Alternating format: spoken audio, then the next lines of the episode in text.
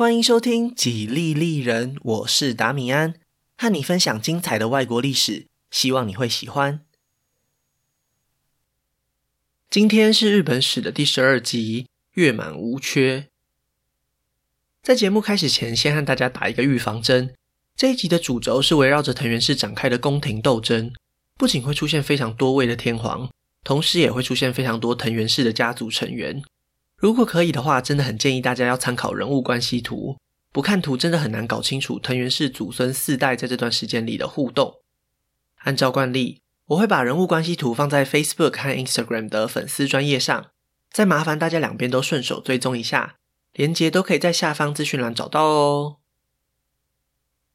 今天这集的重点主要会聚焦在安和之变、宽和之变以及常德之变这三次政治斗争上。虽然出场的人物很多，关系也比较复杂，不过大家可以放心，如果只是想要理解摄关政治的转变，人名其实都可以不用记。唯一特别需要记住的，可能只有藤原道长，其他人都大概知道身份就好。我原本想用亲戚的称谓来代替，但是尝试之后，我发现听起来更混乱了，所以最后我还是保留了大部分出场人物的名字。也建议大家可以在精神状况比较好的时候收听。如果听第一次的时候真的觉得太复杂，那也只能拜托大家多听几次了。那今天的节目就开始吧。上一集说到，在藤原忠平担任摄政期间，爆发了陈平天庆之乱，最终日本朝廷委托了源氏、平氏以及藤原氏的私人武力，才终于将叛乱的两位首脑捉拿归案。不久后，两人都在平安京被斩首示众，日本才又再一次回到了和平的年代。虽然武士集团首次登台亮相，就让平安京里的滚滚诸公大吃一惊，但是平将门和藤原纯友的下场，也让这些身怀壮志的武士暂时相信，如果想要飞黄腾达，武装叛乱是行不通的，还不如乖乖的依附在藤原氏的身边，至少是一条安全而稳定的晋升道路。这样的选择非常聪明，也非常合理，因为藤原氏真的就像是一把巨大的保护伞，受到他们照顾的手下，如果不是非常具有野心，基本上不太需要担心自己未来的前途。在关白藤原忠平过世以后不久，从登基以后一直被他辅佐的朱雀天皇也跟着驾崩了。继位者是朱雀天皇同父同母的弟弟，被后人称为村上天皇。这位村上天皇在登基时已经成年了，并不需要摄政来帮忙，所以他可以在名义上亲自统治日本。接下来的二十多年被人们称为天历之治，在明治维新以后受到许多人的追捧。认为这就是平安时代里天皇自由意志的展现。然而，实际上这段时间里依旧还是藤原氏的天下。藤原忠平的两个儿子藤原实赖和藤原师辅分别担任了左大臣以及右大臣，皇子们也大多是由藤原氏的女性所生，实在看不出来哪里有独立自主的机会。不过大致上来说，也算是相安无事，直到村上天皇驾崩为止。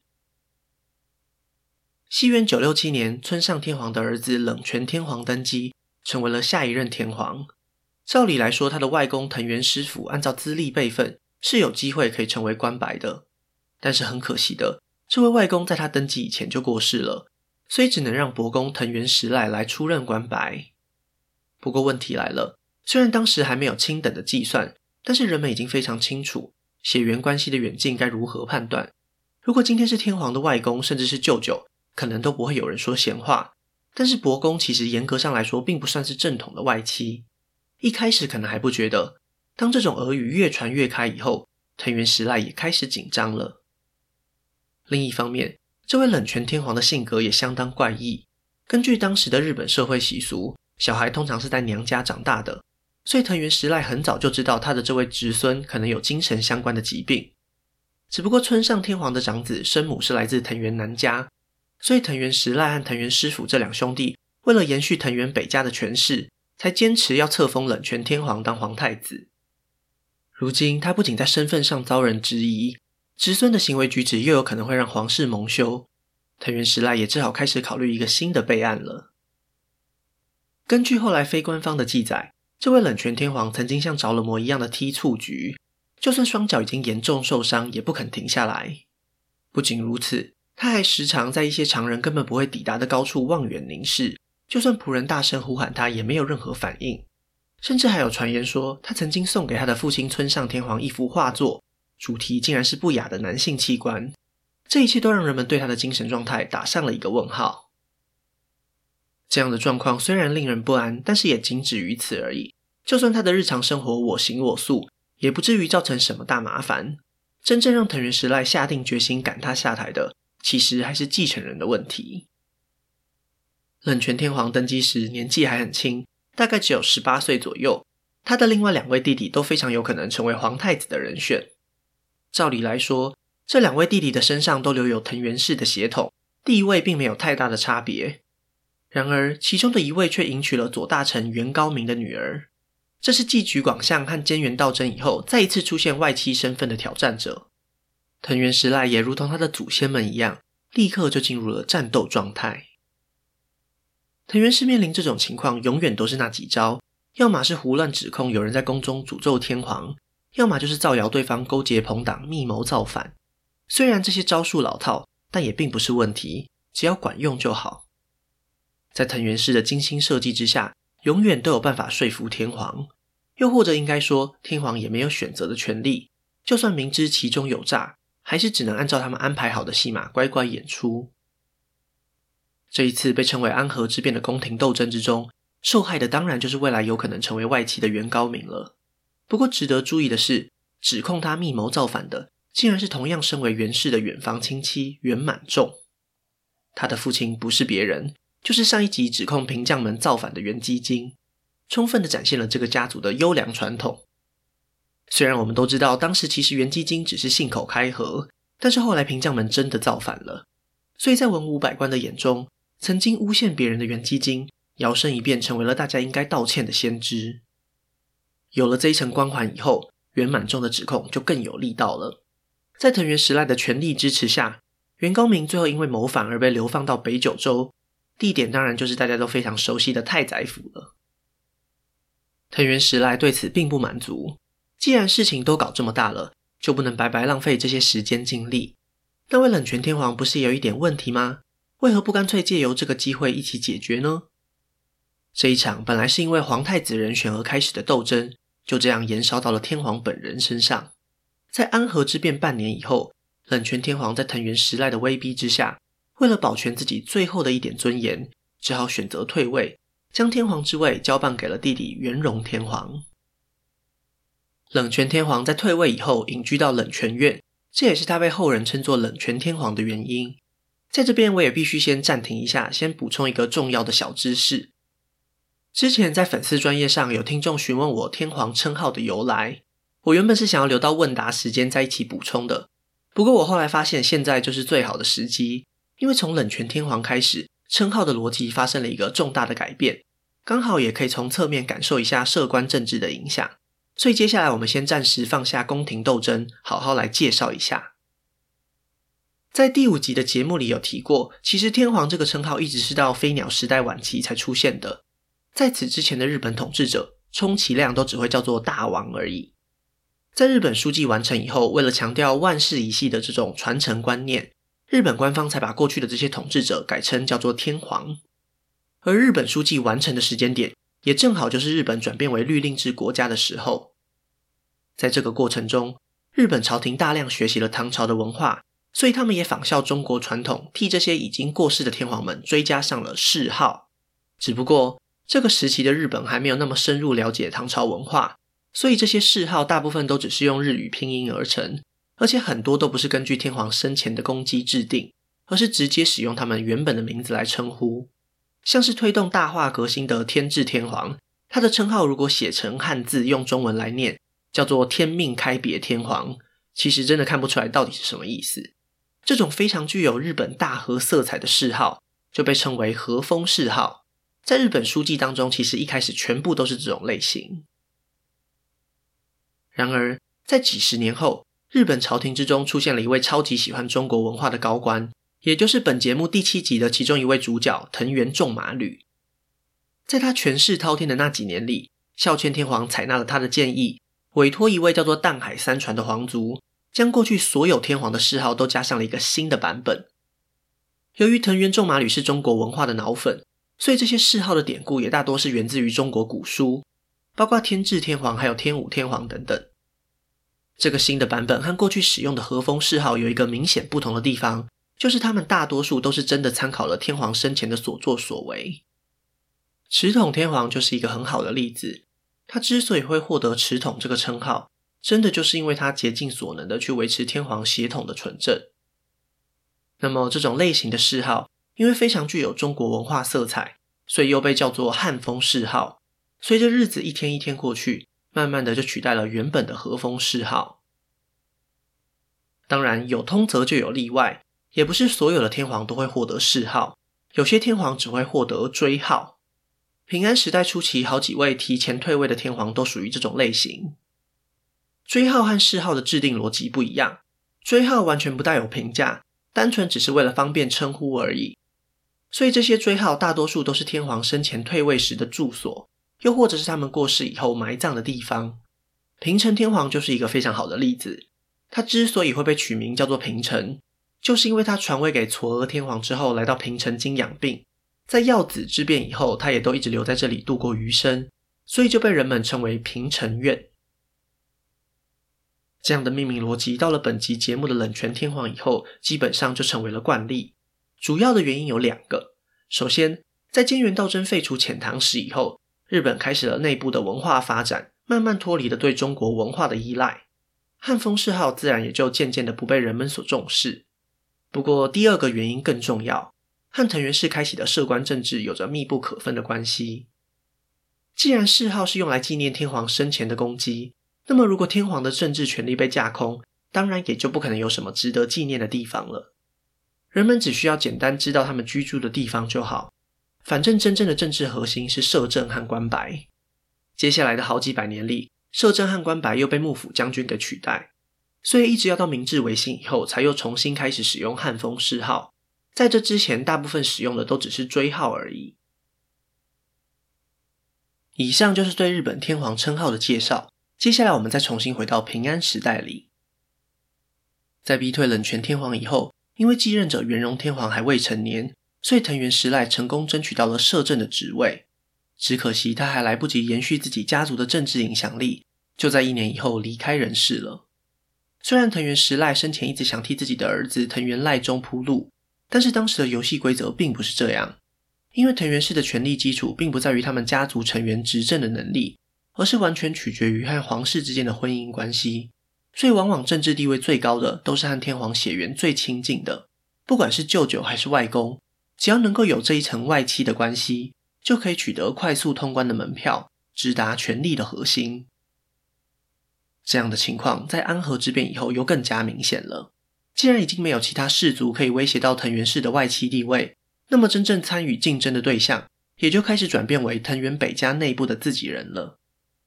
尽管大家都是同一个家族出身，但是权力这种事情就是一翻两瞪眼。只要没能成为支配者，就注定会沦为被支配者。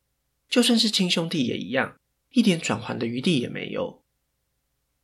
说到底，藤原时赖既不是天皇的舅舅，也不是天皇的外公，他能够当上摄政官白，其实已经算是这种外戚政治中的特例了。就连他自己都会遭人质疑，更不用笑想将这个摄政官白的职位传给自己的儿子了。所以在藤原时赖过世以后，藤原师府的三个儿子就重新成为了外戚政治的主角。由于接下来的政治发展实在太过复杂，所以再一次强烈建议大家对照人物关系图收听。在这边也可能需要介绍一下接下来出场的角色。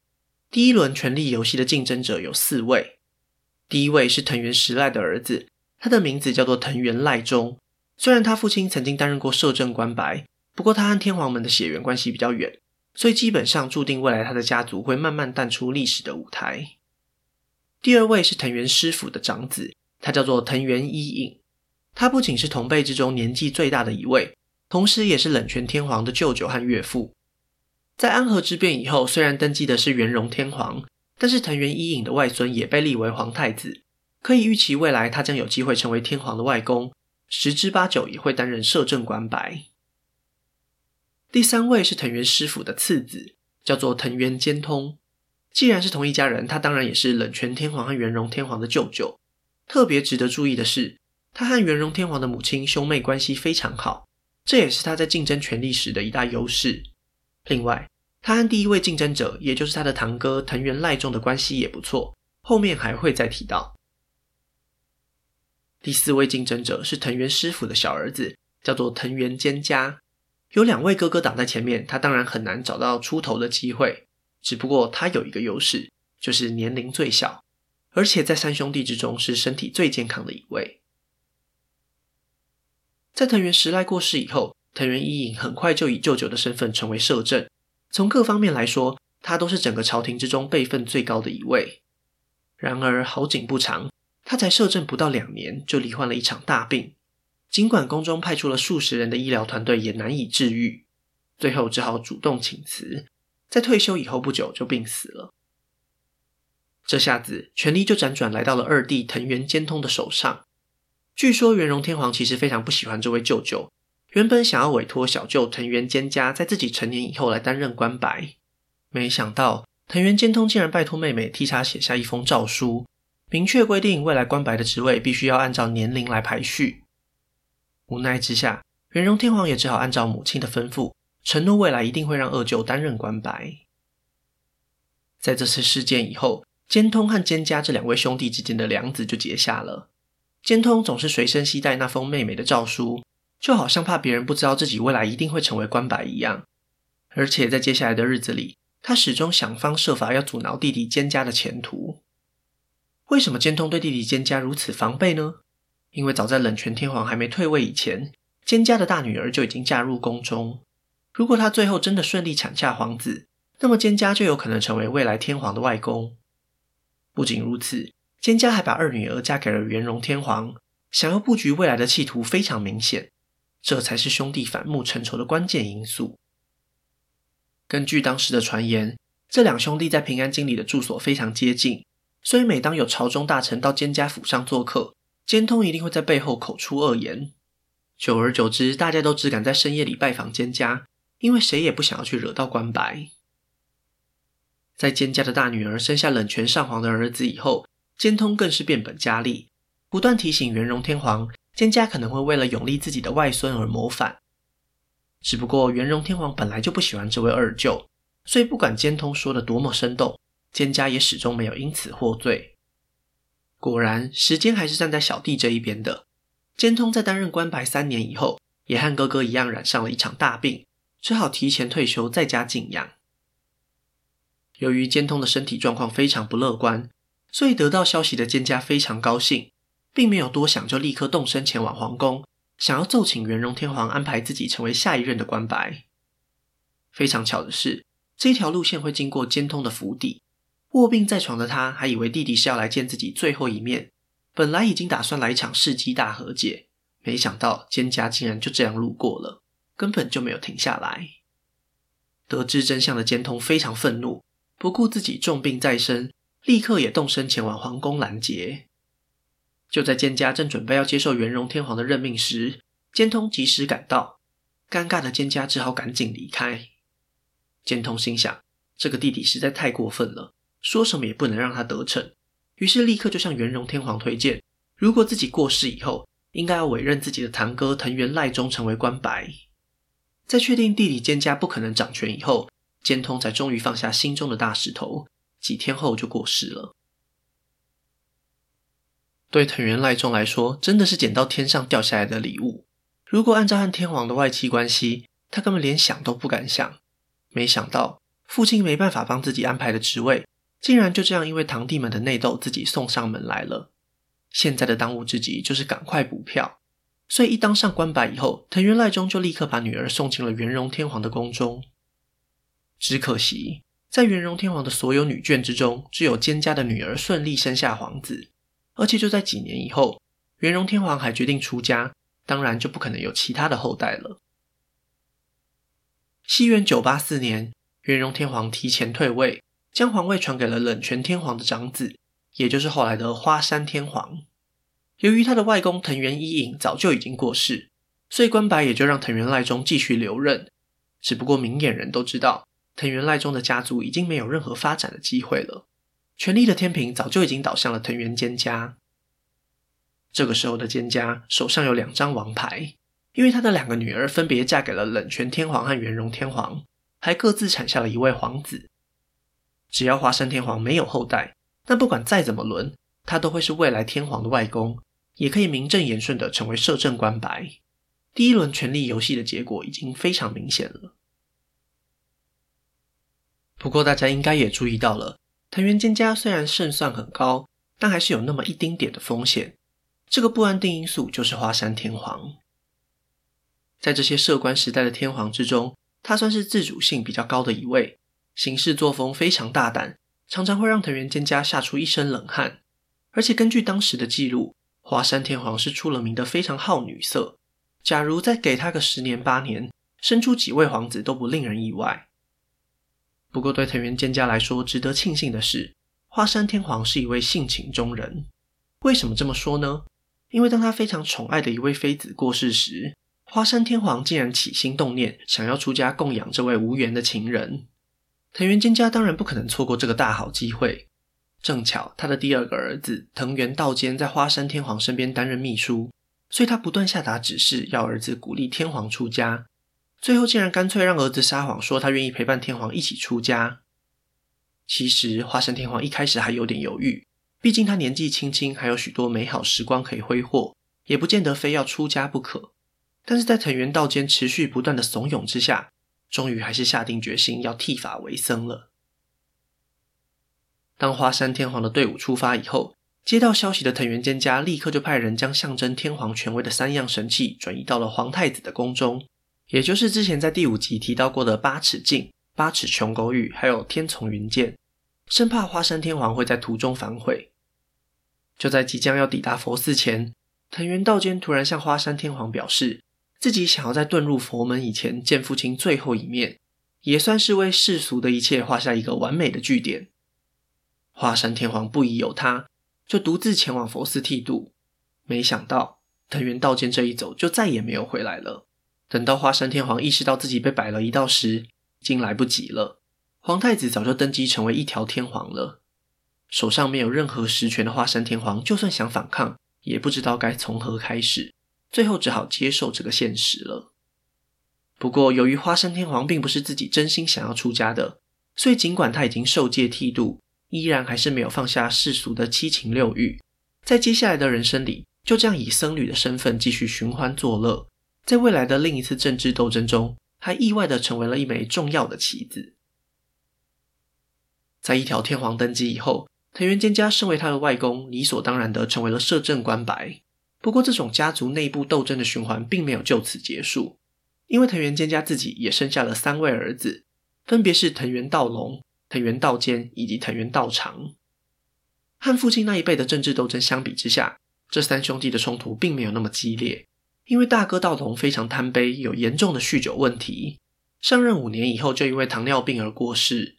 二哥道坚更是在担任关白七天以后就在任内去世。由于这两位哥哥英年早逝，所以小弟藤原道长可以非常轻易地展开争夺权力的计划，而他的对手就是大哥道隆的长子藤原一周。早在大哥道隆还担任关白时，就非常刻意的提拔他的长子一周，早早就替他安排了重要的职位，甚至在自己病情恶化时，还曾经建议天皇直接任命伊周成为下一任关白。虽然天皇并没有答应这个要求，但是也可以看出藤原道长和藤原一周这对叔侄之间的冲突是不可避免的。终于，在二哥道坚也病死以后，朝廷的文武百官之中，开始有人想要支持藤原一周接任关白。听到风声的藤原道长一点也不慌张，因为他非常明白太后在外戚政治中能够发挥的影响力。还记得吗？当年藤原兼通就是靠着太后那封书信才成功当上官白的，所以藤原道长也一直都和身为皇后的姐姐保持友好的关系。如今姐姐已经成为皇太后，当然也不用担心局势会对自己不利了。只不过，如果只有皇太后的帮助，还不足以完全击垮藤原一周。毕竟，这位侄子在朝廷之中也有自己的人脉，在平安京里也很受到欢迎。只要一天没有办法将他逐出权力核心，藤原道长就一天没有办法确定自己的政治地位。为什么藤原一周会有这么大的影响力呢？除了父亲藤原道隆的提拔以外，他自己身上的文艺气息也起到了不小的效果。客观来说，藤原一周以当时的标准算是非常有魅力的。不仅诗词文学的造诣很高，举止也相当风雅。这样一位年轻的男子，桃花当然少不了。更何况他的父亲可是藤原北家的族长啊！基本上，如果没有意外的话，他非常有可能也会成为摄政官白。所以在平安京里，这位藤原一周可以说是左右逢源，处处留情。不仅许多女性仰慕他，就连许多官员也都把他当成榜样。不过，谁也没有想到，这种令人羡慕的生活，竟然有一天会成为政治斗争中的把柄。其中最关键的问题就是藤原一周的交往对象实在太过广泛，所以很自然的就成为了另一个大人物的情敌，也就是我们前面提到过的花山天皇。因为他现在已经出家了，所以就先改称他为花山法皇吧。西元九九六年，藤原一周接到朋友的消息，他们向他表示，曾经在深夜里看到花山法皇出入一位女性的家中，而这位女性恰好就是藤原一周的其中一位情人。由于花山法皇也是一位鼎鼎有名的风流人士，所以当藤原一周听到传言时，一点也没有怀疑。照理来说，藤原一周的情人很多，他实在没有必要如此执着。但是不知道是想要和曾经的天皇一较高下，还是真的用情太深了，藤原一周竟然决定在一个月黑风高的晚上，带人埋伏在那位情人的宅邸周围。当他一看见花山法皇的身影，就立刻下令让手下拿出弓箭袭击法皇。如果真的把法皇给射死了，那倒也还好，反正死无对证，也不至于烧到自己的头上。但是偏偏花山法皇福大命大，只不过是袖口被箭射穿而已，这下子问题就大条了。藤原道长正愁找不到借口来扳倒侄子，现在哪里还需要担心呢？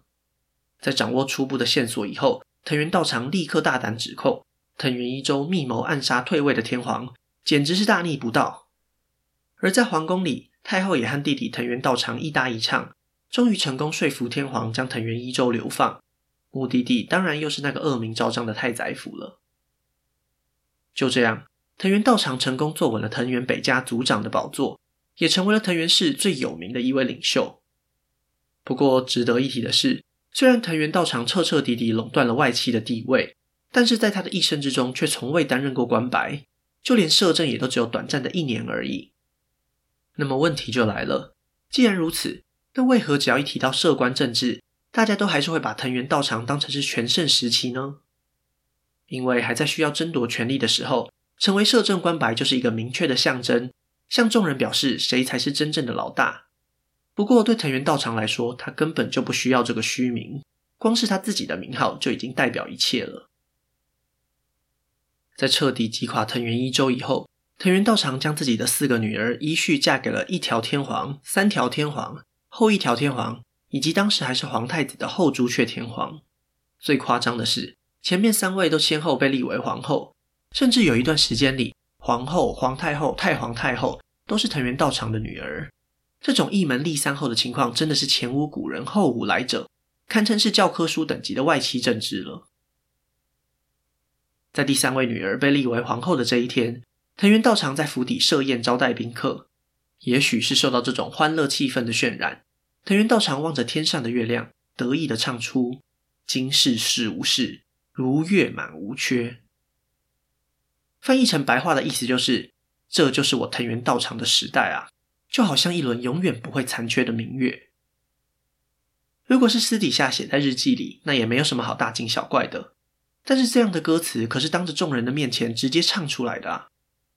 即便身边围绕着平安京里地位最显赫的贵族们，藤原道长也丝毫没有感到任何别扭。这就是他展现出来最强大的自信。最后，想和大家分享一下，当我看到这两句歌词的时候，不由得在心中拍案叫绝。为什么呢？因为虽然当时的天文科学并不发达，而且藤原道长应该也单纯只是霸气外露的发表感想而已，但是对我们现在的人来说，这个比喻实在是太过巧妙了。天上的月亮之所以会发光，就是因为反射太阳的光芒。这不就是藤原氏摄关政治最完美的诠释吗？在日本人民心中，代表着太阳的天皇逐渐消失在政治舞台的中心，就好像步入了黑夜。也正是在这个时候，藤原氏就像是刚升起的月亮，靠着和天皇们频繁的联姻，获得政治影响力，在律令制度逐渐崩溃的夜空里照耀着大地。难道？藤原氏这一轮明月真的不会残缺吗？西元一零二八年，藤原道长以高龄六十二的岁数离开人世。几个月后，将近百余年来没有发生过乱世的东北再次出现骚动，武士集团也迎来了第二次发展的机会。然而，对于藤原氏来说，这并不是最糟糕的。当这个家族的女性再也没有替天皇生下男孩以后，真正的大麻烦才终于要降临了。那么，今天的故事就先分享到这里。下一集我会继续分享更多属于日本的故事。如果喜欢我的节目，可以顺手按下关注或追踪，也拜托大家到 Apple Podcast 和 Spotify 帮我评分留言，这会对节目有很大的帮助。另外，如果想要透过行动支持我继续制作节目，在下方资讯栏也可以找到小额赞助的连结哦。